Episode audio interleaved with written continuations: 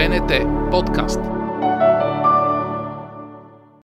Значи аз в моето предаване в събота и неделя редовно, всяка седмица съм комунист, гербаджийски, масажист. Не съм бил от патриотите, не помня скоро да съм бил, но ако поканя примерно три пъти Джамбаски и Каракачано, сигурно ще стана и Войводско мекере, сигурно. Тоест факта, че аз всяка седмица съм някакъв, а в крайна сметка нищо от изброеното, следователно това разпалва някакви поводи за разговори. 1960 Кипър и Камерун обявяват независимост.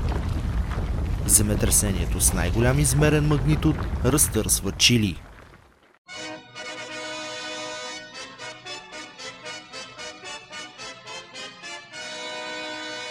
А на 20 юли 1960 в ефира се излъчва първата истинска новинарска емисия в България.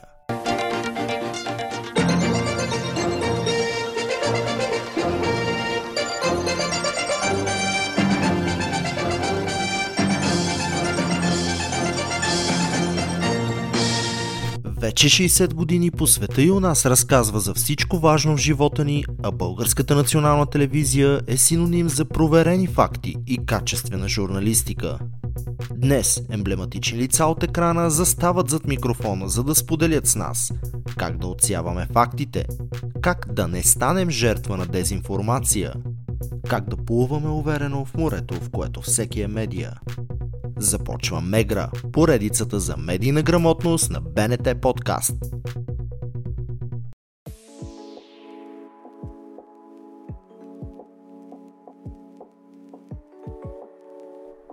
Здравейте, аз съм Антон Андонов, а вие сте с шести епизод на Мегра, подкаст поредицата, в която показваме как работят журналистите от Ньюзрума с най-голямо обществено доверие и как гарантират достоверна информация и качествена публицистика. С поредицата отбелязваме 60-я рожден ден на посвета и у нас, който бе на 20 юли. Използвам случая да поздравя още веднъж колегите, които работят неуморно, пазят традициите и не спират да се развиват. Иначе епизодите на Мегра са достъпни в Spotify, Apple Podcast, SoundCloud и Google Podcasts. Вярваме, че подкастът ще е полезен както на обикновените потребители на информация, така и на студентите по журналистика. Затова можете да ни откриете и на обновения новинарски сайт на Българската национална телевизия bnetnews.bg. Ето какво се случи в миналия епизод на Мегра, когато ни гостуваха Иво Никодимов и Мария Чернева. Обикаляме много училищата, журналисти в училище, които а, така много се вълнуват. А, обясняваме им за фалшивите новини, но почти винаги има въпрос, нали, а вие, а вас не ви ли натискат? Да казвате това или онова, или пето, или десето. И аз им казвам, че да, наистина натискат ни, но, но ние заради на собственика си, заради така ангажимента и а, усилието да сме обществена телевизия, а, вероятността да, да, да поднесеме а, лъжлива новина е а, много малка. Точно защото а, сме обществена телевизия. Да, защото търговската медия, тя няма как задължително трябва да провежда редакционна политика, която да е в интерес на нейния мажоритарен собственик. Няма, няма друг начин. Това е световна практика. Това, ами на рекламодателите. Да, да, да. Журналистиката не бива никога да бъде преследване с егоистични подбуди, с цел просто изкарване на хляба или още по-лошо, трупане на пари. Това не са мои думи, казва го Махатма Ганди. Днес в Мегра ще говорим с още едно от емблематичните лица на Българската национална телевизия. Човек, който е истинско олицетворение на думите на Ганди. Той е работил в радио, работил и в частна телевизия, но вече 8 години буди с усмивка, но и сум зрителите през уикенда. Тази седмица един политически лидер привидя в него проводник на корпоративни интереси. Пригласяха му бивши колеги, но гостът ми е чувал подобни словесни еквилибристики и преди. И най-голямото доказателство, че подобни твърдения са нелегитимни и несъстоятелни е фактът, че журналистът продължава да е част от обществената медия, загърбвайки атрактивни предложения от частни телевизии. Сега е време за честен разговор. За грешките, за образованието, за принципите и за баланса. Казвам здравей на Георги Любенов. Добър ден. Към днешна дата жив ли е Михаил Шумахер? Струва ми се, че да. Още бере душа, но е жив. Ще разкажеш ли малко за тази история? Ти съобщи в ефир, че Михаил Шумахер си е отишъл. Непростим гаф. Ако се коментира нещо в телевизията за фейк нюс, единственото първо трайно истинска дълбока травма ми е Шумахер. Така че започваш с травмата ми, но знам, че е жив и знам, че е не е добро състояние. Не съм а, велик спортист, не мога да се ориентирам. Ако ме питаш сега коя година пострада при тия ски, не мога да възстановя коя година. А, историята е следната. Много дълго време Шумахер е в кома, трайно. Няколко тъжни новини, да кажем, трагични, спочинали известни хора се бяха събрали около съботното ми и неделно предаване, там някъде. В няколко поредни броя съобщавахме напуснани еди кой си, почина еди кой си, включително български актьори. Както знаеш, подават се доста често памет и почет за подобни личности, особено когато пък са световно известни задължително. И това дойде в една сутрин, когато го прочетох като мнение на фейсбук страницата на нашото предаване от зрител, който разбира се се позовава пак на някакъв си линк, но мнението долу беше е, на пръв поглед доста печално, загубихме още една голяма личност в световния автомобилизъм. Бог да прости Шумахер. Нещо такова прочетох.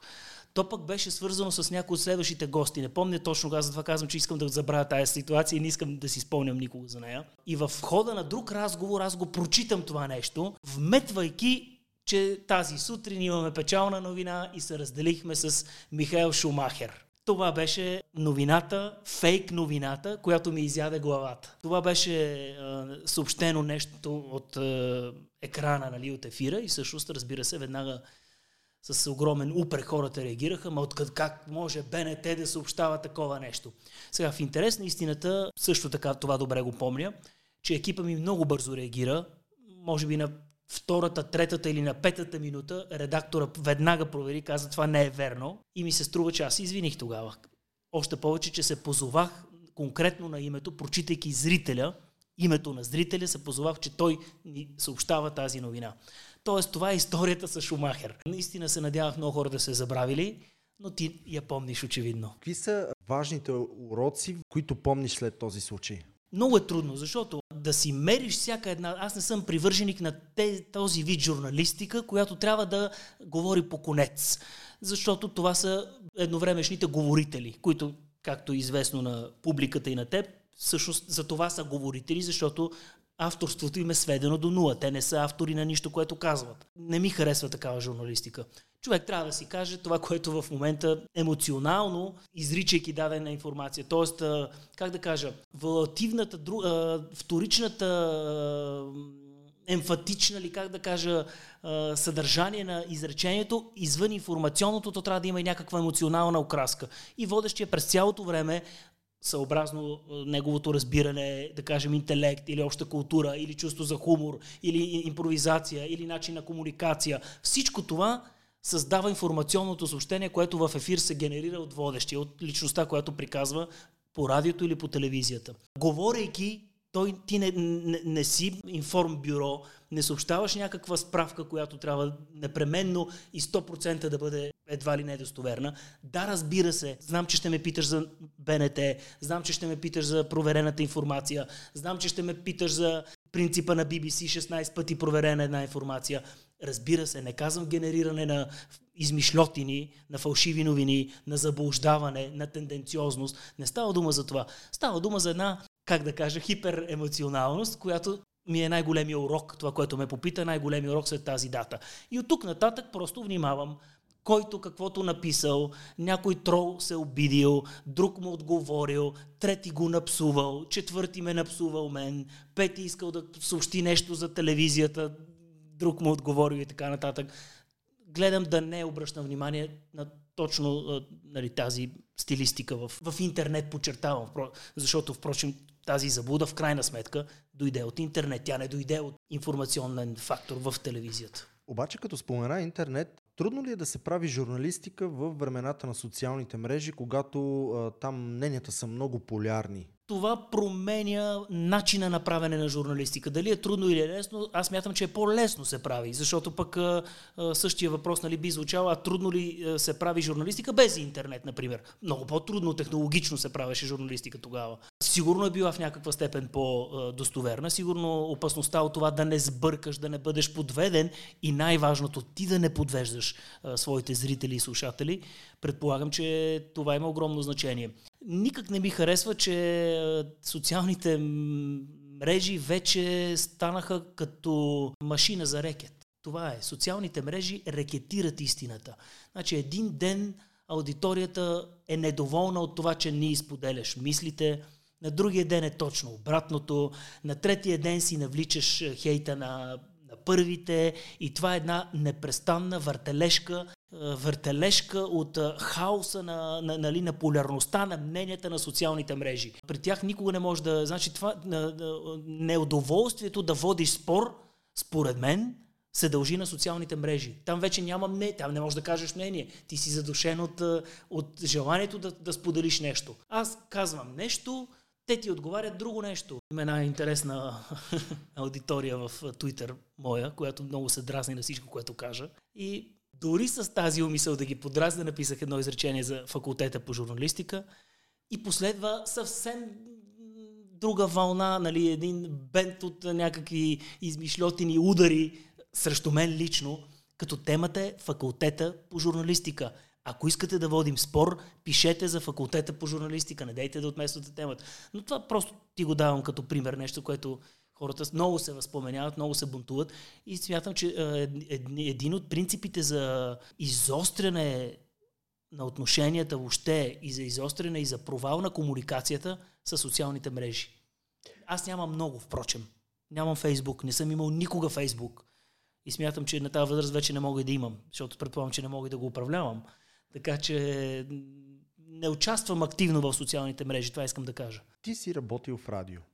Работил си в частна телевизия. Сега си едно от емблематичните лица на Българската национална телевизия. С какво обществената телевизия е спечели и, и какви са предимствата на нея пред частните, да речем? Огромни огромни. Това е смело, ще го кажа, макар че това може и да означава, че повече няма да работя в частна телевизия.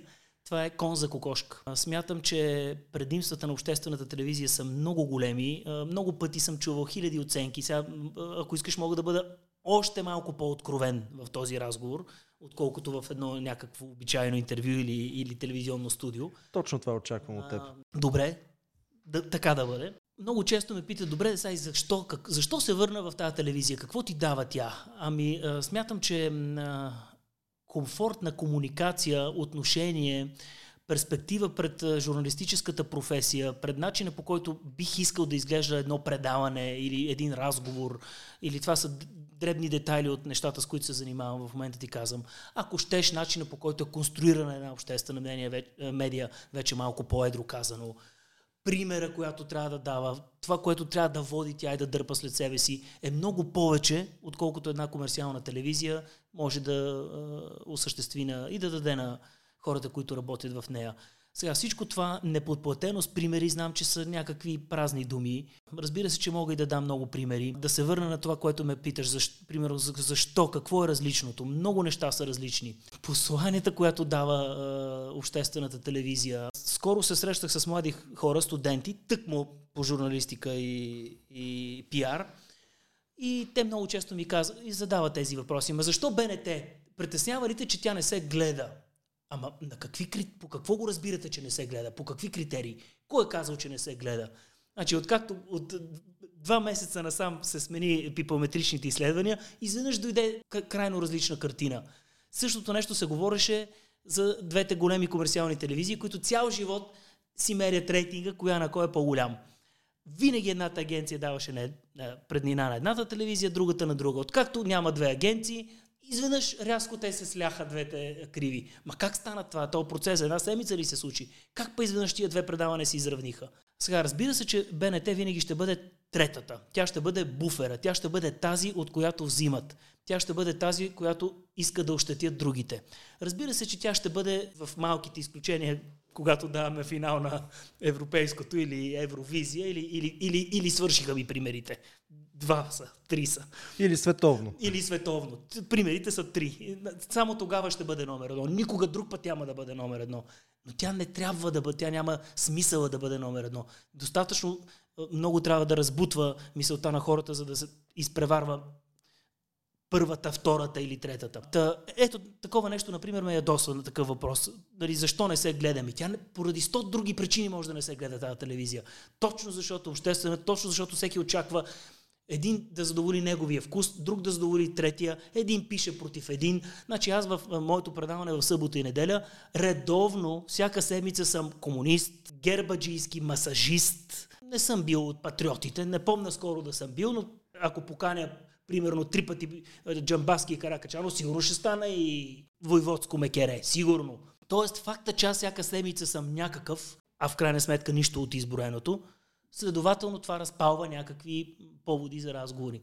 Друг въпрос на много често на млади хора. Ама вие сигурни ли сте, че в БНТ няма цензура? Не е верно, това има. Лъжеш, че няма цензура. И аз задавам контра въпроса. Какъв е интереса на една телевизия национална обществено полудържавна, полуобществена, полу някаква такава форма, на, нали, наричат я по някакъв начин, хора, които искат да, много добре разбирам как искат да уязват с а, името държавната медия предаде. А, но това, разбира се, по никакъв начин мен не ми пречи и не ме засяга. Та една такава телевизия, която е корено различна от всички останали, а, какъв интерес има тя да, да пробутва и да бъде телевизията на Корнелия Нинова. Има ли интерес тя да бъде БСП ТВ или там как се казва, Българска свободна телевизия?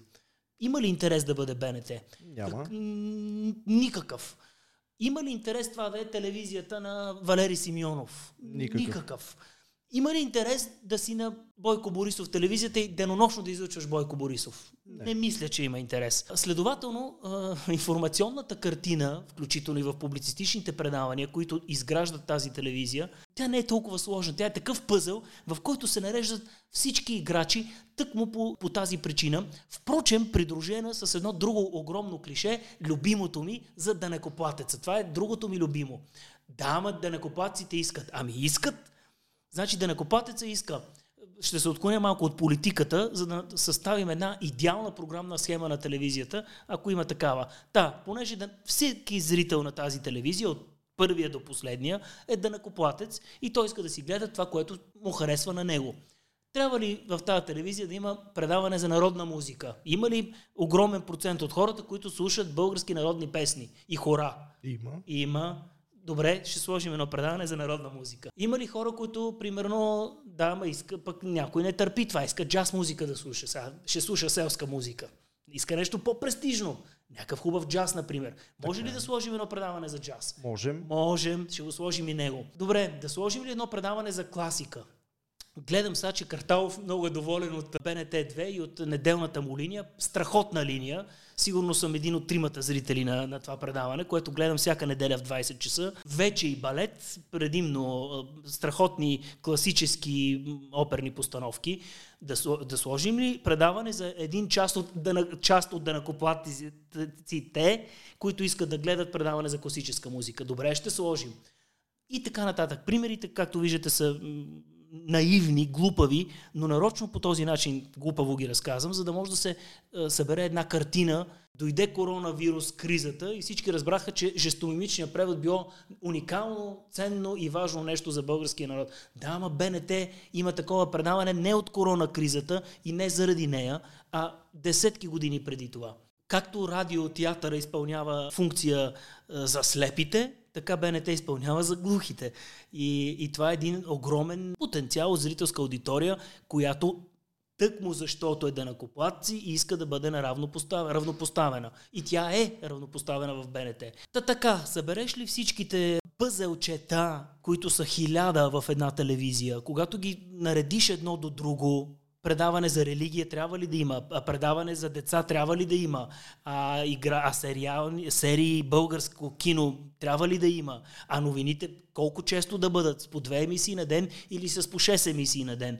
И когато събереш тези пъзълчета, ти виждаш как БНТ е една тежка машина, какво да кажа, танк, който едва се движи, но, но се движи, скърца, работи, опитва се да задоволи. Не смятам, че е, слава богу минават някакви интереси през нея и то тъкмо поради тази причина, защото не може да оправдаеш всичките интереси на света. Нали? Така че ако си друг, друга телевизия, ти би могъл, но ако, ако изпълняваш някакви функции, не можеш. За разлика от теб, аз доста по-кратко водих сутрешен блок през уикенда. Това беше в частна телевизия и тогава имахме много спорове в екипа за разликата между сериозните и развлекателните теми. Сериозните теми бяха важни. Ти как си искал да бъде? Аз исках да има баланс. По-скоро не исках развлекателните теми да, да бъдат подценявани, така да го наречем.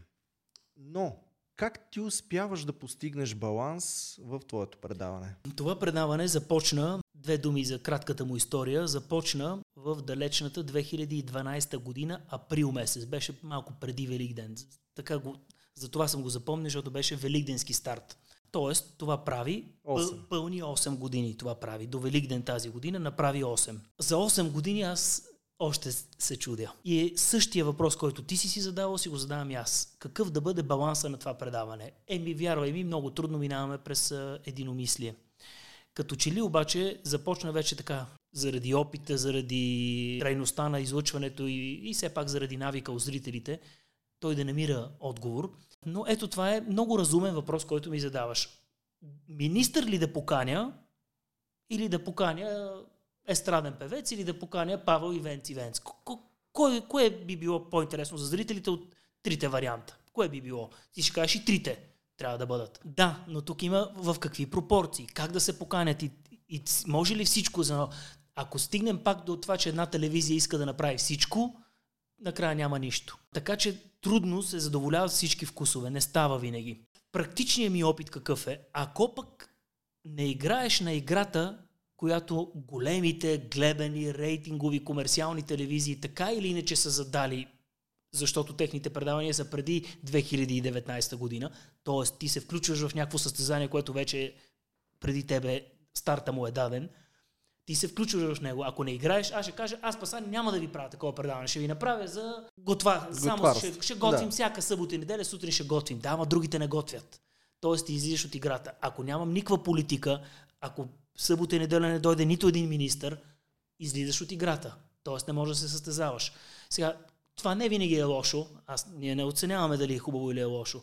Нека зрителя сам да си направи този извод. Но това е сложния баланс. Да тичаш в тази писта, в която тичат другите, ама да тичаш различно. Е, ем така, ем така. Трудна работа. Тази трудна работа, как се готвиш за интервю? По-различна ли е подготовката ти, когато се срещнеш с министър и когато се срещнеш с Николина Чекърдъкова, например. Въобще не искам да ти изглеждам надут или някакъв човек с прекалено самочувствие, каквото даже смятам по-скоро, че нямам, отколкото ми е в повече, но с чувство на, на човек с дълголетие в тази професия, ще ти кажа, че това ми идва някакси от само себе си и идва заради, заради дълголетието толкова не съм смятал нито часове, нито години по- по-лесно мога да сметна от колко години се занимавам с това. По-лесно мога. Но ако ме питаш колко предавания имаш, или колко интервюта си направил живота си, или колко часа си бил в ефир, не мога да отговоря. Хиляди са, не знам колко са. Но този опит, който вече съм добил с времето, ме кара лесно да подготвям интервютата си. Това пък е съвсем друга наука, как се води разговор и как се води интервю. Има много стратегии за това, значи, за това пишат всякакви хора, да не обиждам сега любимия ми факултет по журналистика, да не ги обиждам там мощните хора, но там до Лари Кинг. Значи нарочно така го казвам. От Софийския до Лари Кинг. Представи си какъв път има.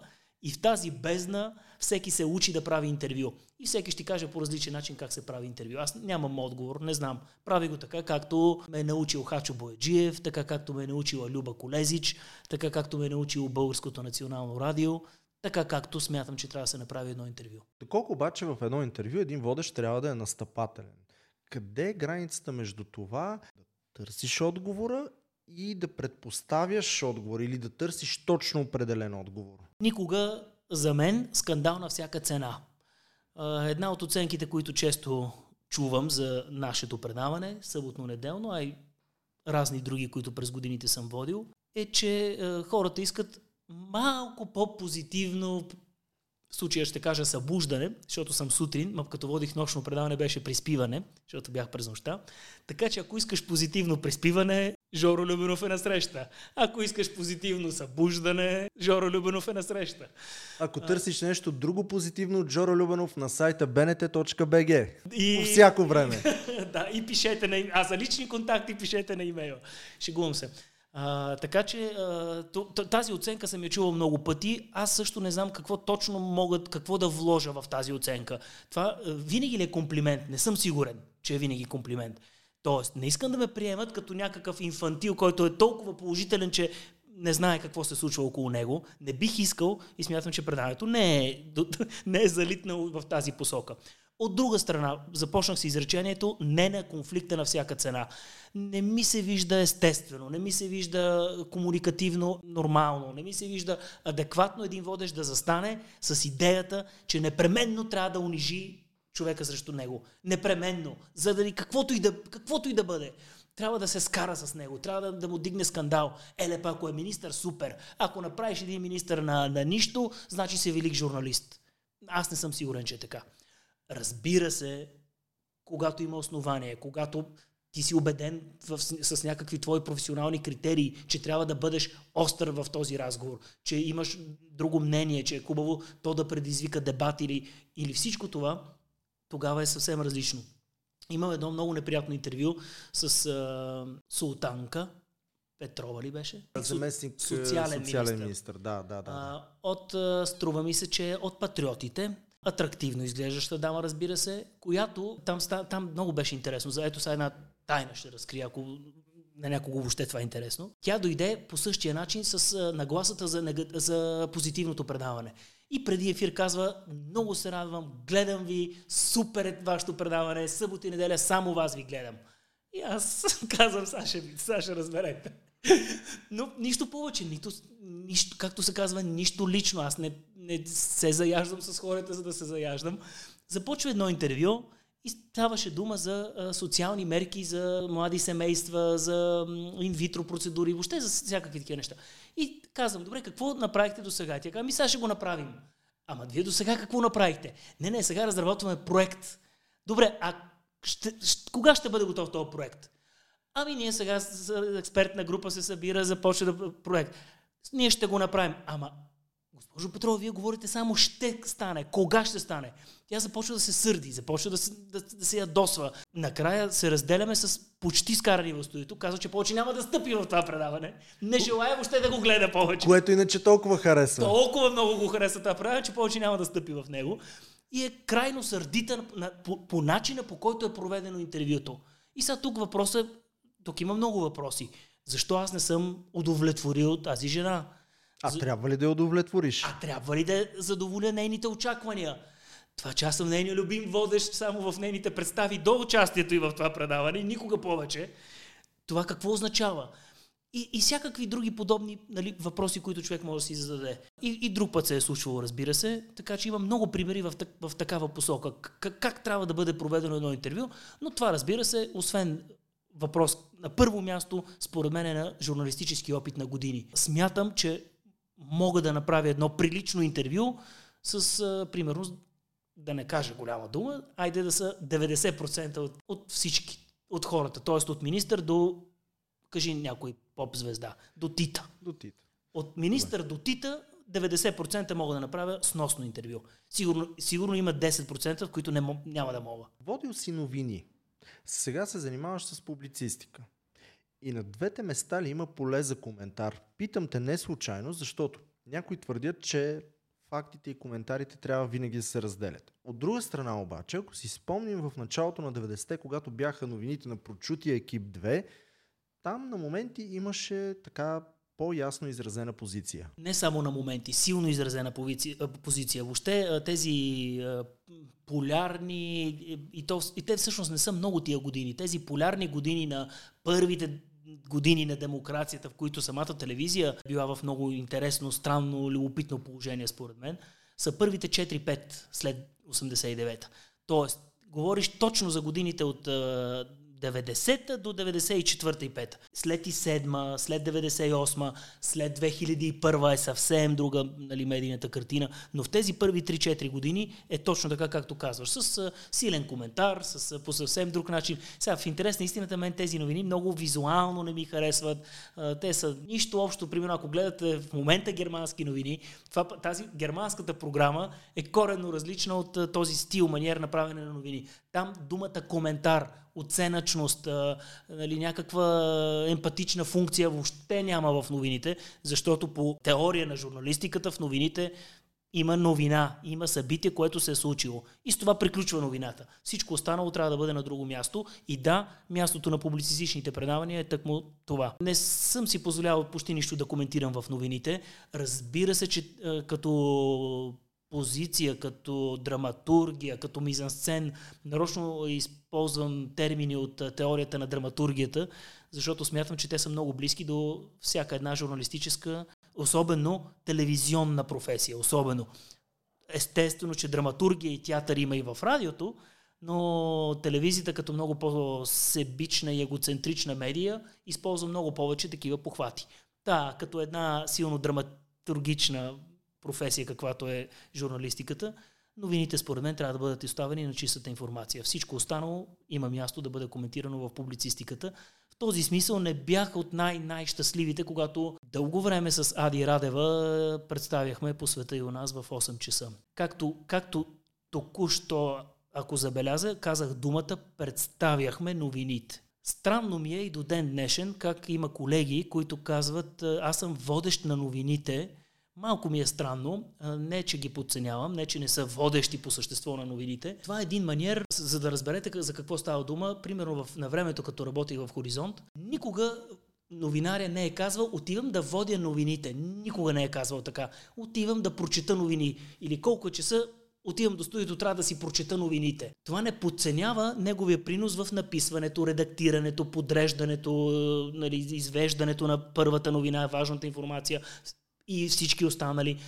Но по същество акта, с който ти влизаш в студио 6 беше, сега е 3, в 8 часа, без 5 минути, влизайки ти отиваш да ги представиш, да ги прочетеш. Нищо повече. Това не е анимация. Ти нямаш право никаква повече оценъчност да вложиш. Ето сега използвах нали, думата анимация. Да анимираш един текст в новините е почти невъзможно. Почти невъзможно. Ако го правиш умерено, върви. Ако го правиш в много, се оливаш. Тоест, мярката на, на, на, на това как да се представи една новина е много голяма. Аз не смятам, че съм правил нещо по-различно от това да представям новините в 8 часа. Добре, де, до някъде си прав, обаче ако а, вкараме в а, уравнението на новините живите връзки, извънредните новини. Само и единствено извънредните новини, да кажем, че са някакъв а, мотив и то веднага ще ти каже и контра на контра аргумента. Всеки един новинар ли може да направи добра жива връзка? Сигурно не. Мисля, че не. Говоря за всички. Тоест, живите връзки. Много добре знаеш, че изпитание, примерно, тоталното изпитание за журналистическата мощ на една медия и, и журналистическия екип в нея са извънредните емисии. Когато стане апокалипсис, когато стане нещо свръхкатастрофично и се наложи извънредна емисия, отварям скоби за да кажа опита за преврат в Турция преди 3 години, е, е точно такъв пример. Тогава влиза, буквално без нищо влязах и изкарахме 2 часа и половина ефир. Но това са случки веднъж нали, или три пъти в живота човек може да има. Удряло, огромно земетресение ме удря в 99-та година турското, в радиото, по време на предаване, което се разтресе студиото, аз казах, очевидно има земетресение в момента, в, нали, на, у, у, регистрира се на територията на София, усещаме го всички ние в студиото, само след две минути ще чуете подробности за него. Тоест, студиото се разклати в ефир. Примерно, но не те удря всеки ден земетресение, така че за такъв тип катастрофични събития с, както каза, живи връзки, тогава се показва капацитета, възможността и всичко останало. Скоростната реакция, професионализма на екипа, начина по който може да реагира и така нататък. Но, но не са много наистина тези случаи. А, а да си прочетеш новините, аз не виждам никакъв героизъм в това. Съжалявам, ако обиждам голяма част от новинарите. Няма героизъм в това да прочетеш. В днешно време да можеш да прочетеш един текст и един студент може да го прочете. много повече се изиска от това да бъде журналист, от това да четеш думички. Вадята от студиото на новините и те връщам в сутрешната публицистика. Съгласен ли си с твърдението, че държавата се управлява през сутрешните блокове? Напоследък все по-малко, в един период повече. Сега този модел обаче, за да говорим за телевизионните сутрешни блокове, които управляват държавата, трябва да направим още една крачка назад, когато не бяха така разгърнати, когато те въобще не съдържаха политика и, и то казвам, то не е чак толкова отдавна. Това е все пак е в някакво обозримо минало, да кажем, началото на 2000-та и първа и втора и пета до и шеста, примерно в някакъв такъв период. Само ще ви кажа, че до 2007 нямаше уикенд сутрешен блок по телевизиите. Точно така, да. До по, ни, по нито една от големите телевизии. Точно така. 2007 да дали, дори да не кажа 2009, защото един от първите уикенд беше в частната телевизия, в която работех. Тогава въобще нямаше, на големите комерциални нямаха сутрешни блокове.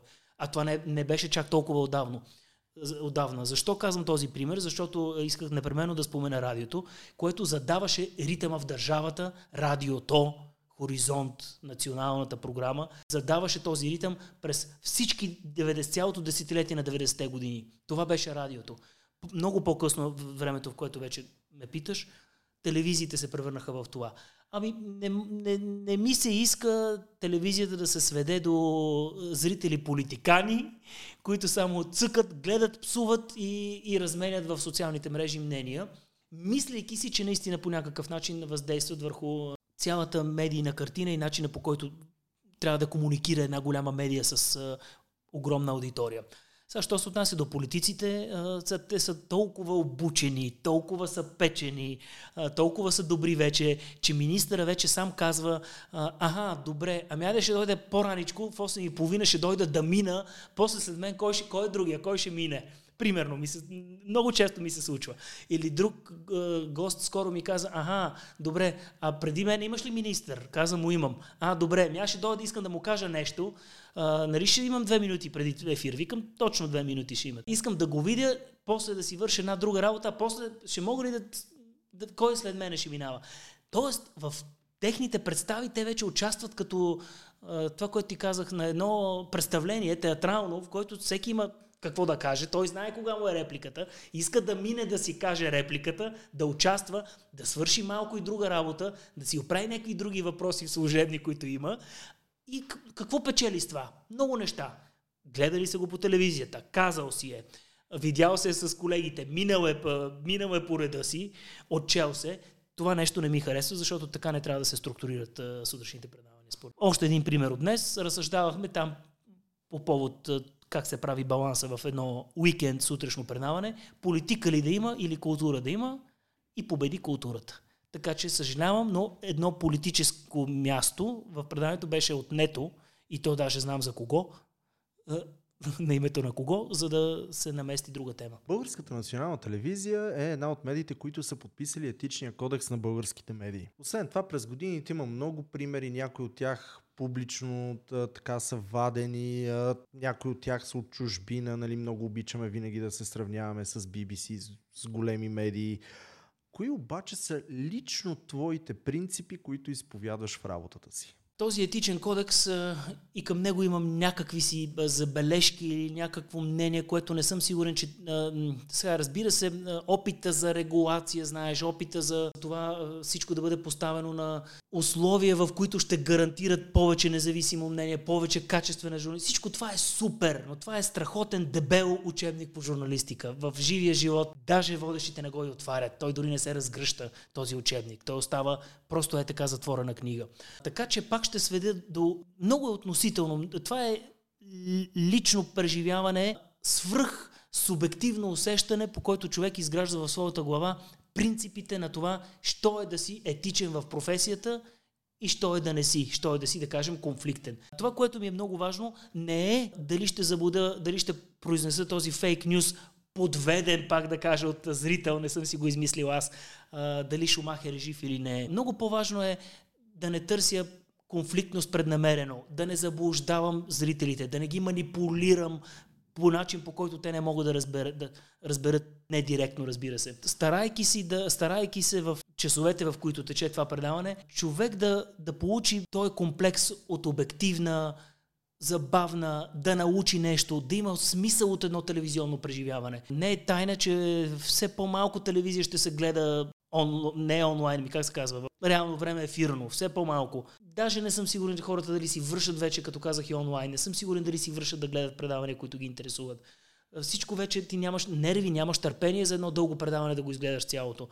Всичко трябва да се бъде сведено до две-три изречения, едно гостуване да бъде преразказано в две-три изречения и това ти е достатъчно. Но в тази среща, която хората ще избират да гледат по телевизията, трябва да има много повече от, от просто разговор в студиото или някакво интервю. Много повече. Трябва да има някаква човечност, трябва да има етика, трябва да има естетика, трябва да има някакъв смисъл да го гледаш това нещо, трябва да, да научиш, да, да, да те възбуди по някакъв начин, да ти зададе въпроси, да се опиташ да отговориш. Много са малко този вид предавания, които в днешно време те карат да научиш нещо, да го гледаш с интерес, бе да се замислиш, да си кажеш ти хора как са го правили това. Много ми харесва тази идея, ето тук покрай 60 години телевизия. Това завръщане в миналото, което много беше спорно, много беше атакувано и критикувано. Ама стига сега с този нафталин. Да, разбира се, стига с този нафталин. Самоцелното пускане на някакви си архиви няма никаква роля. То само запълва време и нищо не носи. Но когато виждаш нали, една огромна кохорта, някакво огромно количество направено преди тебе в сфера, която тебе лично те интересува в професията, дали ще е култура, дали ще е театър, дали ще е музика или журналистика или каквото и да е, тогава по друг начин почваш да гледаш. Тоест искам предаването да бъде ценно за зрителите, да има смисъл с нещо, да се гледа заради нещо. Като когато го гледаш да не кажеш, аз какво научих от това предаване. Какъв му е смисъл? И това е трудна работа, защото Веднъж става, веднъж не. По различен начин ли потребяваш информация, когато си на работа, в ролята си на журналист, на водещ на предаване, и когато си вкъщи, когато си в ролята си на зрител. Аз не знам дали мога да ги разделя едното от другото. А, смятам, че едно, сега ето очевидно са минутите, в които ще се хваля днеска като не ме хвалиш ти, поне да се самопохваля аз. Едно от нещата е, че мога да използвам информация натрупана, чута, взета, открадната, прочетена и каквото и да било в конкретика и в разговор. Всъщност, това е едно от най-ценните неща. Без да ми го е казвал Лари Кинг, го знам, че когато провеждаш интервю, това е едно от най-ценните неща. И отговорът е да. Отговорът е използвам много често странична информация, естествено, че едно образование, една диплома или едно учене в който и да е факултет, за четвърти път да кажа, че аз не съм завършил факултета по журналистика и съм горд с това. Ако някой не е разбрал. И съм горд с това. Така че, когато е, събереш натрупана информация, кой колкото Господ му е дал обща култура, винаги имплантирайки я, вкарвайки я в разговора, се получава супер. Така че да, информацията е, в нашата професия е фундамента, на който, от който тръгва целият смисъл на, на практикуването й. Така че без информация, но без тези хитри ходове на информацията, които успявам да вкарам, когато правя едно интервю, няма да се получава толкова добре. Тази година по света и у нас става на 60. Защо зрителите трябва да се доверят на новините и публицистиката на Българската национална телевизия? Щом 60 години продължават да съществуват и не са спрени, значи следващите 60 също ще бъде така. Трябва да се доверят заради опита, заради традицията, не знам дали да кажа, дали това е достатъчна причина за това, а, но от тези 60 имам само 7 от тях, от тези 60 в посвета и у нас. Това, което с очите си съм видял, е, за съжаление, в момента веднага мога да влеза в една серия от клишета и да кажа най-достоверните, най-обективните, най-пълните. Мога много, много суперлативи мога да кажа за тези новини, но клишетата са клишета, защото са истина. Така че, ако искате да видите информационната картина на деня, ето това пак е страхотно клише, ако искате да видите как е, са протекли тия часове 24, гледайте новините в 8 часа, за да добиете реална представа за тях. А, смятам, че сега вече казвам колегите от новините, защото вече, слава богу, не съм в нюзрума. Слава богу, защото оковите, които те връзват с тия новини са толкова големи, че за една по-свободна душа и по-артистична тя всеки път иска да... Само да уточним, да че да, да уточним, че става дума за артистични окови, а не за други. Не става дума за натиск, не става не, дума не за... Съм, не съм имал. Ето сега, пример. Ако ми кажеш, дай ми пример за натиск. Не знам, как, не знам кой пример, не знам какво да ти кажа, нещо, което да е трябвало да направим. Сега, то толкова специфично, аз, когато става преди по-рано в разговора, стана дума за тази сложна тема с това с какъв интерес БНТ иска да отразява политическите партии, то е така подредено това, че няма как да има. Значи ти съобщавайки, че не събитие има ГЕРБ, съобщаваш, че има БСП, съобщаваш, че има ДПС, съобщаваш, че има патриотите, след което обаче се нареждат на линията извън парламентарните. И те са хора, и те искат да влезат в емисията новини. Така че като ви обърнеш внимание на още 2, 3, 4 извън парламентарни сили, е как, каква цензура, какъв натиск? Кой, кой лансираш от всичките 8? Кой ти е любимия, че, че трябва да ги лансираш по телевизията? Така че ето заради това аз не, не, не намирам този въпрос за уместен.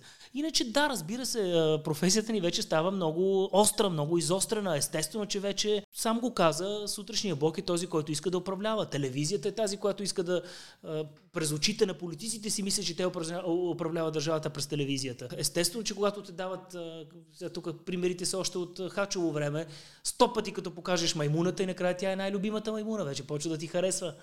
Така че е, това е съвсем нормално и аз не, не го намирам. Това нито е дефекта на българската национална телевизия, нито е дефекта на, на световната телевизионна журналистика. Това е 21 век. Нищо повече от това. Добре, много ти благодаря. Моля. Следващия епизод на Мегра специални гости ще бъдат водещата на сутрешния блог Христина Христова, както и изпълнителният продуцент на Посвета и у нас и водеща на още от деня Надя Обретенова. Слушайте Мегра в Spotify, Apple Podcasts, SoundCloud и Google Podcasts. Можете да ни откриете и на обновения новинарски сайт на Българската национална телевизия bnetnews.bg. Новинарският сайт на БНТ е и мястото, където можете да намерите винаги точна и проверена информация. По повод юбилея на Посвета и у нас стартирахме и специален сайт за историята на телевизионните новини в България. Можете да си припомните знаменити събития и лица от екрана на bnetnews.bg наклона на черта 60 години. БНТ подкаст